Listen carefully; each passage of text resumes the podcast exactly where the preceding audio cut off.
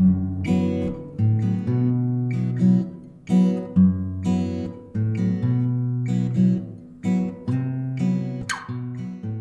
jo, tak zdravíme posluchače podcastu Fitofilia. Tentokrát opět z bojových podmínek, protože jsme zavřený eh, já pro změnu s covidovými dětma doma, což je možná o něco horší, než když jsem to karanténu zvládla sama s partnerem. Takže děti jsou zavřený za, za dveřma a při, připevněný k tabletu, aby v chvilku vydrželi koukat. No a Saša vám asi poví, o čem se dneska budeme povídat. Protože už uh, jaro klepe na dveře, takzvaně receptáři by řekli, nemůžeme se dočkat eh, toho, až bude jaro, už to je tak trošku ve vzduchu, tak určitě všichni se budete eh, chystat třeba nějak znovu začít se pořádně zase věnovat kytkám, který máte doma. A tak jsme si řekli, že bychom mohli eh, udělat takový průřez s tím, jak vlastně jsme se vůbec jako lidstvo k pokojovkám dostali, ať už historicky, tak vlastně vůbec jakou mají třeba kytky v interiéru funkci. Když jsem se připravovala na tenhle díl, tak jsem poslouchala Plant Azii, což je pro ty, kdo to ještě neslyšeli nebo to zapomněli, tak to je hudba, která podporuje růst rostlin, tak tu jsem poslouchala, když jsem se připravovala. A pak mi to hodilo na mou oblíbenou zpěvačku Margo Gurian, tak což mě pobavilo, jestli Margo Gurian je nějak spojená s tím uh, s podporou růstu rostlin, tak to je fajn, takže doporučuji k poslechu hlavně Plant Love Room. No ale chtěla jsem říct o těch základech, že jsem si teda našla, ačkoliv máme, já nevím, kolikátý díl, tak jsme se ještě nebavili o významu barvy zelené. Takže jsem si našla, že Zelená barva, kromě toho, že teda samozřejmě eh, je pro nás pozitivní, to je nějak jako lidsky daný, tak ještě údajně dodává sílu, energii, vůli a podporuje smělost v rozhodování. Takže ti, kteří mají rostliny, tak, eh, tak taky jsou pak rozhodnější, což některým z nás teda může hodně, eh, hodně pomoct. To nevím, jestli platí. No to právě je otázka, ale tak když jich budete mít možná moc těch rostlin, tak třeba vás to nějak změní. A kromě teda toho, že vás podporuje v aktivitě, dodává teplo, což je teda zajímavé, protože zelená jsme se učili, že je barva studená, nicméně podle tady nějakých vědeckých, nebo vědeckých, pseudovědeckých asi výkladů uh, významu barvy zelené, tak dodávají teplo, ale také lásku a sílu a činorodost což eh, se teda možná souvisí s tím, že když si kytky máte a nechcete, aby vám úplně jako zašly, tak se o ně musíte starat, takže to je takový jako na úvod uh, výklad. A ještě, co mě teda zaujalo, že zelená barva symbolizuje egoismus což mi přijde úplně v opozici teda eh, k tomu, co tady furt hlásáme, že když se staráte o kytky, tak jste vlastně jako života milové a tak, tak, uh, tak to je docela taková zajímavá věc.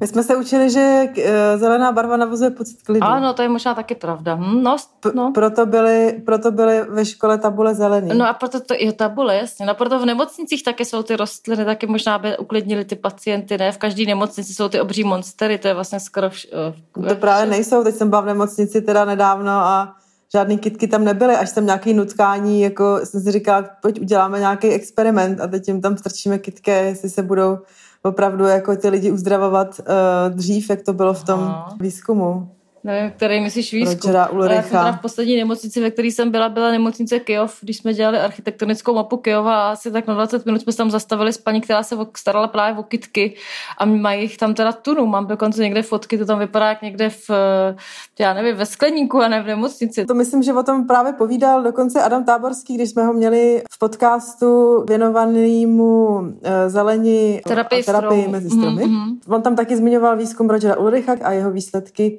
údajně tedy uh, ukazují na to, že lidé, kteří se třeba v nemocnici po rekonvalescenci měli možnost dívat do zeleně, ať už to bylo třeba do parku nebo měli zeleň kolem sebe, tak jejich rekonvalescence probíhala kratší dobu a že se prostě dřív jakoby zvetili. Mm-hmm. No, mm-hmm. Tak a ono takovýchhle výzkumů je samozřejmě víc. No, já jsem našla jeden, který se teda no, týká no, právě těch pokojovek přímo a to je takový ten nejčastější jako uh, vlastně výtus, dnes už vyvrácený, že dokonce je vtipný a to, to se dostaneme k tomu nakonec. Takový, takový ten mýtus, že eh, kytky čistějí vzduch, jako oni ho teda jako čistějí, jo. Prostě převděňují, že oxid uhličitý na kyslík, to je jako je pravda.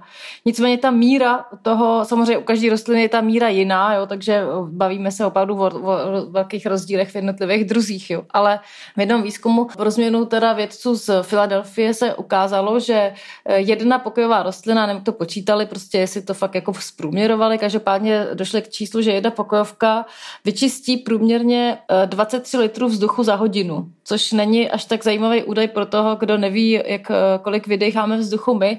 Takže jsem našla, že zatímco teda jedna kytka za hodinu vyčistí 23 litrů vzduchu, tak jeden člověk během jedné minuty vdechne a vydechne několik litrů vzduchu. Takže během hodiny, kdy teda ta kytka vyčistí těch litrů vzduchu 23, tak během hodiny my potřebujeme prostě těch litrů stovky.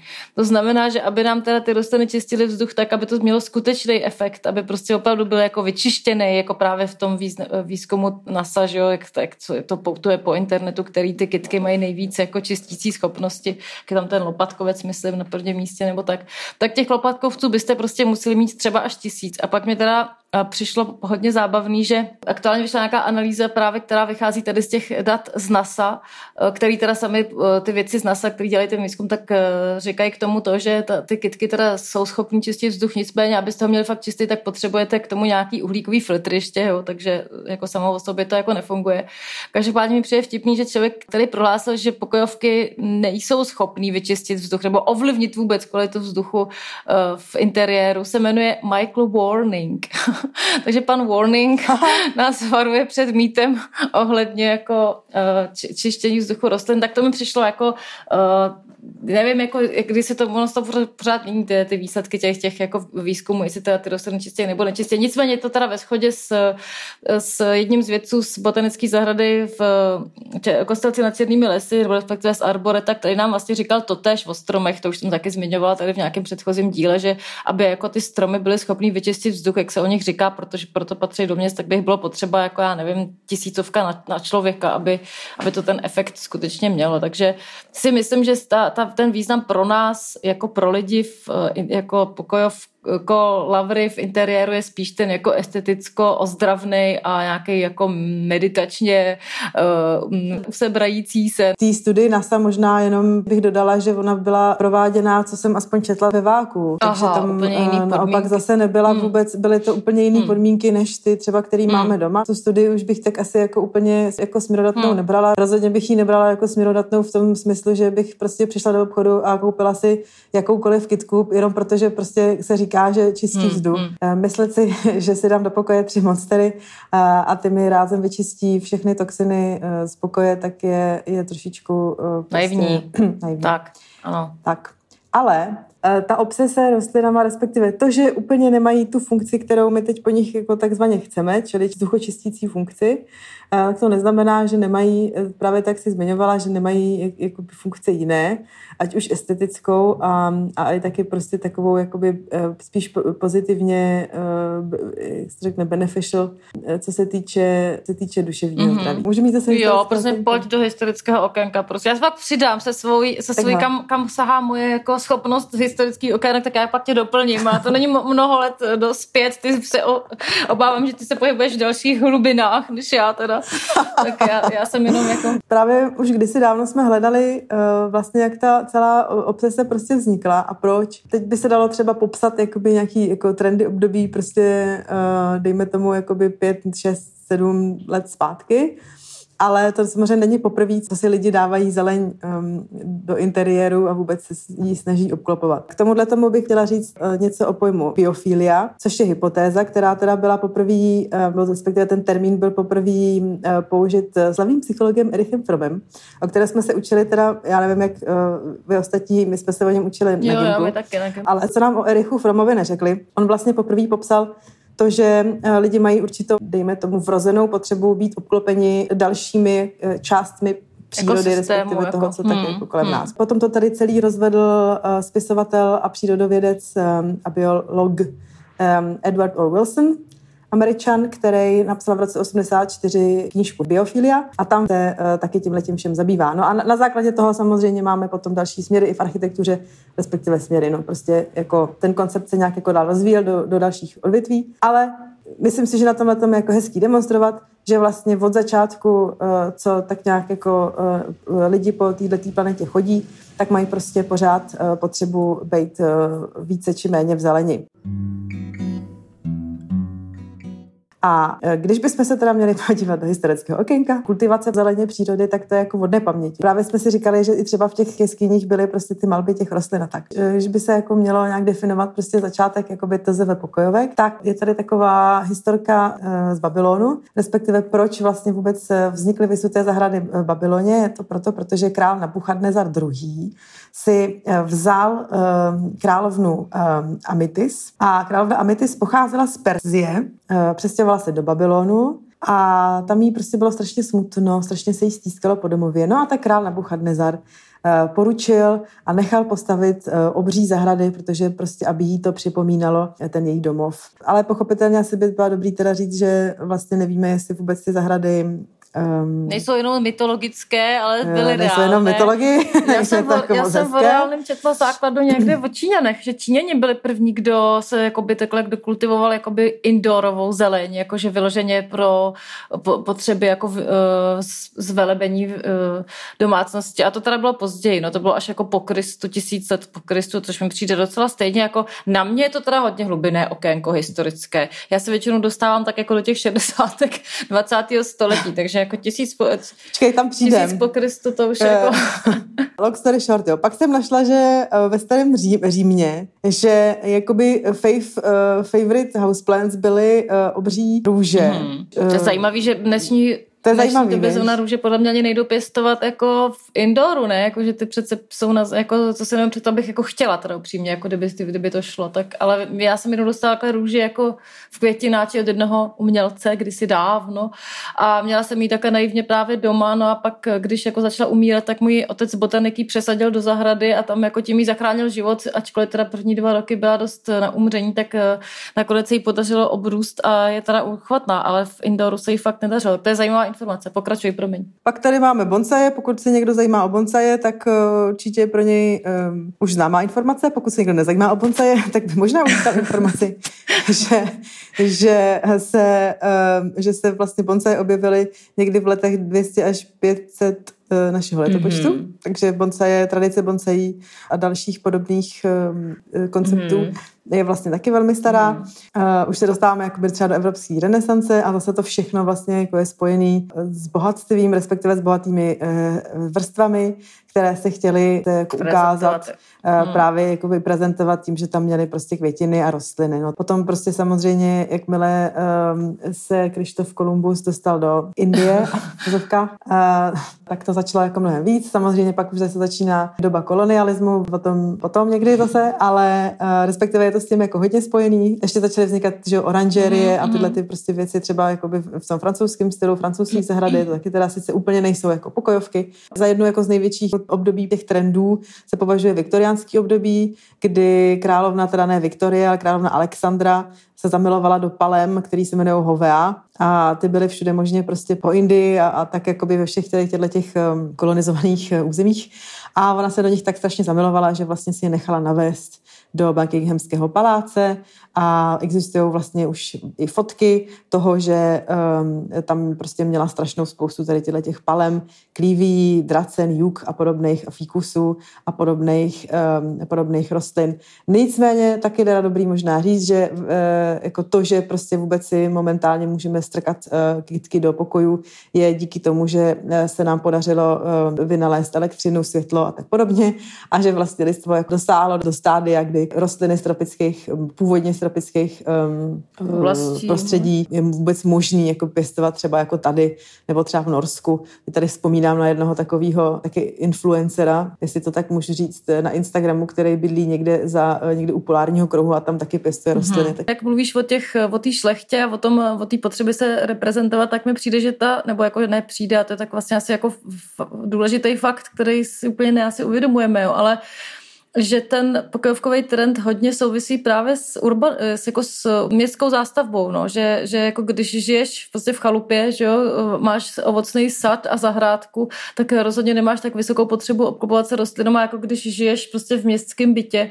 Takže mi přijde, že tady to jako je samozřejmě tak šlechta, tak ta se vždycky chtěla jako před, nebo vůbec obecně, jako by tady ty uh, lidi, kteří uh, mají prostě obří majetky, tak, uh, tak je jasný, že se chtějí jako jak předvádět a reprezentovat, ale, ale jako současně současné době nebo v době bližší nám mm, je to samozřejmě důležitý fenomen té urbanizace městské zástavby, no, že města se zvětšují a zvětšují, že jo, a a proto prostě potřebujeme toho, tu zelení právě uvnitř těch, jako, jak se říká, betonových džunglí. Mně se ten název nelíbí, protože já mám města ráda, ale, ale chtěla jsem dojít k termínu, jak se říká biofílie, tak zajímavě, že v devadesátkách se objevila, to už zase jsem přebírám, přebírám žezlo historie. No pojď, pojď, pojď. tak v devadesátkách na konci se objevil pojem rostlinná slepota, eh, kterou, kterou zavedli taky nějaký botanici Elizabeth Schussler a James Van der See, nebo Van Andersí, nevím, Andersé bych řekla spíš. A to je pojem, který, který, eh, který zavedli právě proto, že jsme jako přestali vnímat ty rostliny okolo sebe. Konec 90. považ, mi to nepřijde tak daleko, jo. A možná to jsou... No to je ten kapitalismus. No, začíná, no jo, no. No možná to souvisí s tím, že jak jsme teda došli k té elektrice, tak, eh, tak potom první velký trend pokojovkový proběh v sedmdesátkách a vznikl s dvou, teď teda vykrádám svůj vlastní článek pro nový prostor, jo, ale to jsou věci, které jsou jako zajímavé, tak pro ty, kdo to nečetli. No jsou, jsou strašně zajímavý, já jsem to úplně teraz.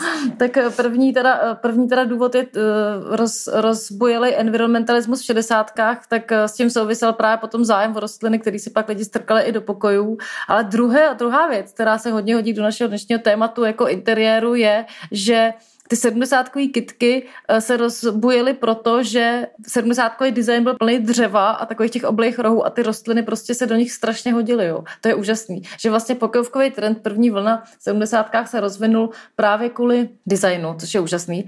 No ale co se nestalo, uh, design je jedna věc, ale starat se o rostliny je věc druhá, takže se spekuluje o tom, že proč ten, uh, proč ten trend sedmdesátkový zanikl je, protože prostě těm lidem, kteří se nakoupili ty obří krásné kitky do těch svých uh, úžasných sedmdesátkových interiérů, uh, Eh, prostě jako ty kytky, se oni neuměli starat, takže ty kitky jim prostě chcíply a čímž zanikl Jasně. celý jeden trend a který došel tak daleko, že v roce 98 teda vznikl pojem rostlinná slepota, No a uh, další teda, další vlna, to, to, to, tí jsme teďko svědky, no.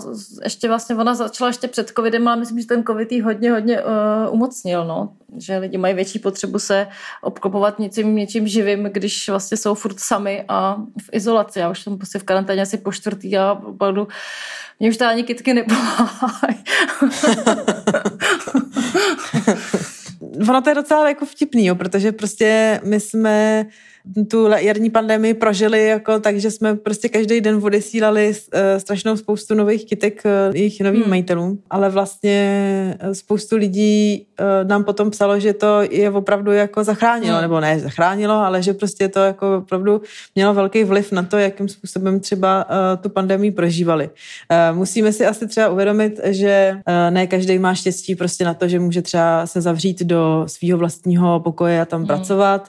Ne každý má třeba štěstí, že je zdravý, nebo respektive, že může jako... A i když samozřejmě jako prokazatelně Monstera vám eh, vaše zdravotní potíže nevyřeší a eh, nepomůže vám prostě od, ani od covidu, ani od žádných dalších jako neduch, ta terapeutická práce s kytkama je vlastně docela uh, důležitá a může prokazatelně přinést uh, Benefity, nějaké jako dobrý jako účinky. Tomu. Benefity, takzvaně. Mi...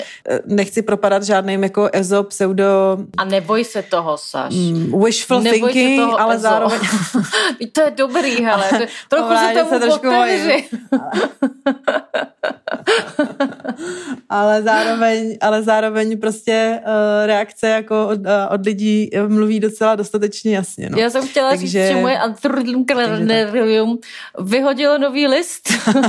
je to teda, je to teda lísteček, ale je to, to je třeba přesně to je věc, která je tak úžasná, jakože vždycky, když my fakt jako i ty holky moje si toho vždycky všimnou, když je nějaký nový list a mají z toho fakt radost a chodí si ho hladit a, a fokukovat a to, to, je prostě fakt úžasný. No. Je to prostě živá věc, ta rostlina, to si budeme, jako je to prostě krásná, živá, tichá společnice, no. Takže O tom se tu bavíme. Já jsem teda ještě je chtěla tak. se dostat, když jsme teda jeli tím historickým vokénkem, tak já jsem se chtěla dostat do takového trošičku futurismu, který jako částečně teda souvisí s uh, interiérem. Uh, nicméně je to věc, která mi přijde, že by se zasloužila víc jako propagace, že jsem vlastně se k tomu dostala náhodou k té informaci a uh, byla jsem jako v šoku z toho, jak je to možný. A to je, to jsou Češi na Expu, který se teda měl odehrát v roce 2020, ten teď se přesouvá na 2020 2021. Expo se bude konat v Dubaji, každý vítek to je poušť, nebo v Dubaji prostě umělý město vzniklo v poušti a Češi na Expo vytvořili Uh, nebo vytvářejí uh, prostě úžasnou věc. Uh, oni se rozhodli, že se na té pouště budou z té pouště získávat vodu až 100 litrů vody denně a jak to souvisí s rostlinama, ptáte se? Souvisí to tak, že oni, aby demonstrovali to, že, eh, že tu jsou schopní teda těch 100 litrů denně té vody z, z toho, z té pouště získat, eh, tak eh, součástí toho pavilonu bude obrovská jako interiérová zahrada. A oni ty rostliny zakopou nějak do, do toho písku, vytvoří jim tam nějaký jako tunílky, kterými budou ty kořeny právě nasávat tu vodu a tím budou ty rostliny růst. Koho by to zajímalo, tak ať se najde víc informací kdekoliv na, na internetu. Já jsem jenom k tomu chtěla ještě říct, protože jsem se těšila na interiér hlavně z důvodu architekt, architektonických, ano, že ano, autory ano. toho pavilonu jsou, je studio Formosa AA, jsou to absolventi, myslím, že doktoranti, možná už absolventi eh, ČVUT v Praze. Ty vizualizace vypadají fakt uchvatně. To je ten, ten prostor je prostoupený takovýma jako, vypadá to jak z papíru nařezanýma, jako tenkejma prostě strukturama, v těch se proplejtají ty uh, ty rostliny, tak to jsem chtěla říct, že to, je, to zní opravdu tak jako futuristicky a zároveň to je jako současnost český video, tak to mi přijde úžasný.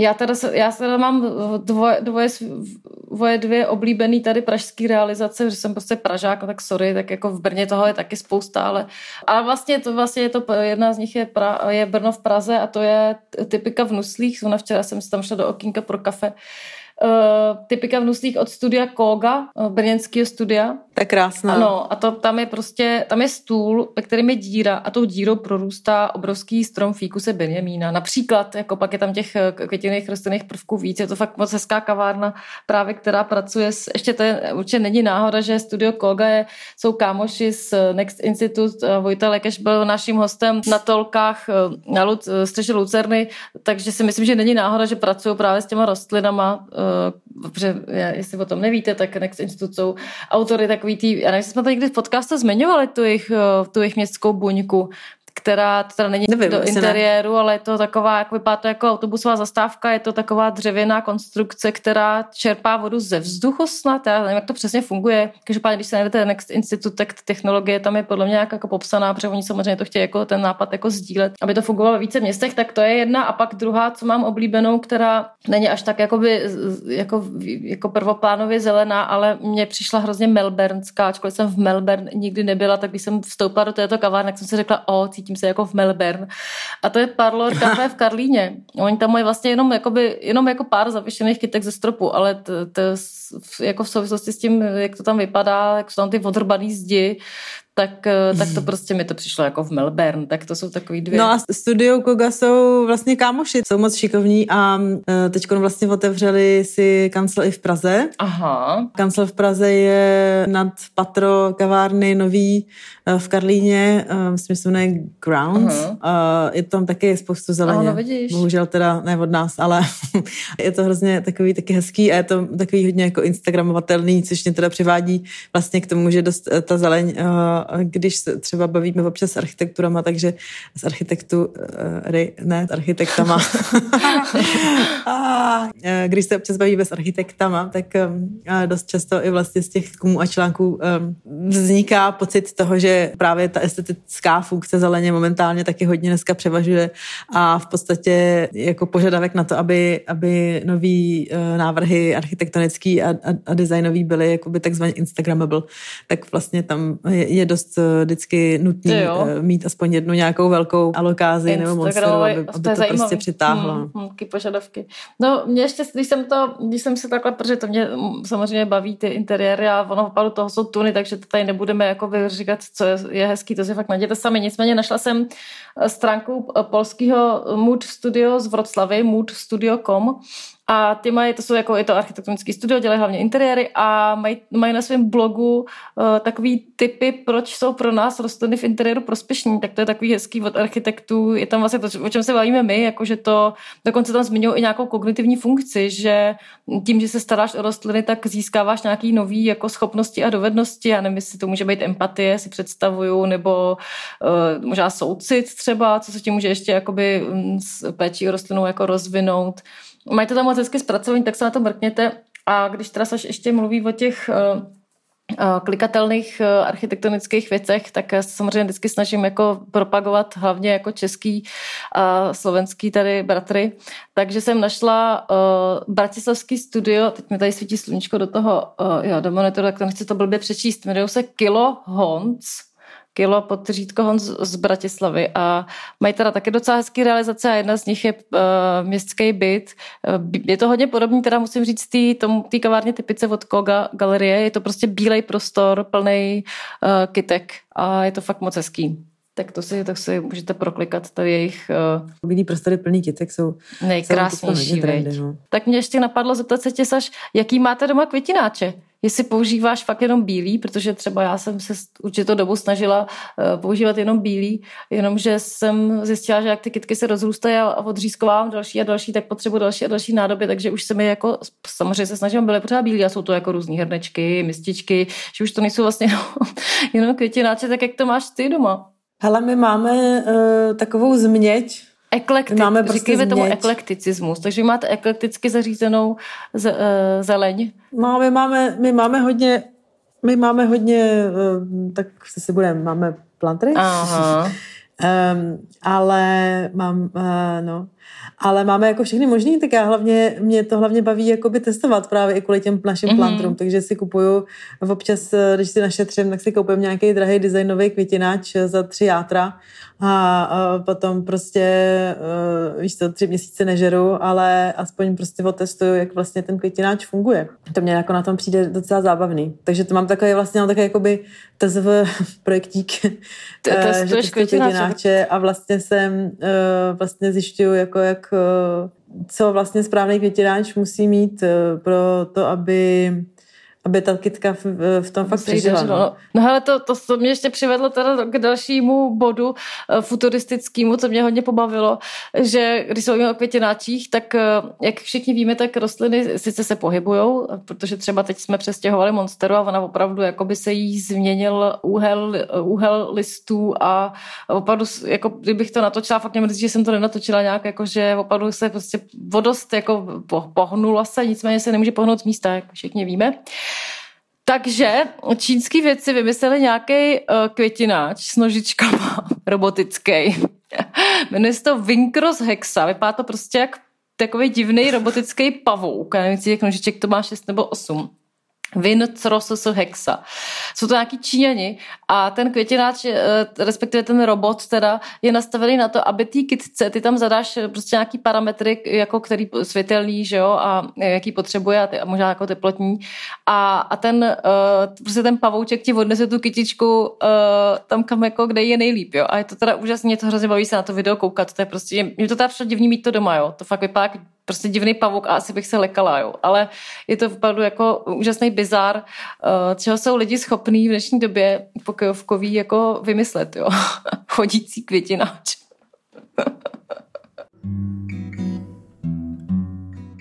to připíná tady výstavu Plant Fever, na kterou jsem se spoustukrát už uh, odkazovala, uh, která teda končí 7. března uh, v tom. Uh. To je tady, prosím... Ty jo, to je jak nějaká... Um, uh, to je jak nějaká lochneska. Já to, a to vy... To je zahušť, eh, zahušťovač. Lochneska uh, dodělává. Vrchťovač vzduchu. To mě vlastně připomíná projekt Elo One, mm-hmm. což je uh, hybrid mezi rostlinou a robotem. Aha. Prosím, pochází teda z laboratoře MIT a ta kitka vlastně potom v, uh, jakoby je, je vložena do takový jakoby robotický uh, extenze, uh, která ji potom taky právě může posouvat proti světlu nebo ke světlu. Tak to jsou úžasné věci. Tak, tak jsme se dostali z, z Babylonu až do daleké budoucnosti. Fitofiller. Jo, no podívej, tak to je... Počkej, to musím, to musím zmínit. To je srdcovka. Jo. Tak je, ono těch květináčů, ono těch květináčů jako spoustu samozřejmě, ono i třeba dneska už i IKEA má taký senzory jako...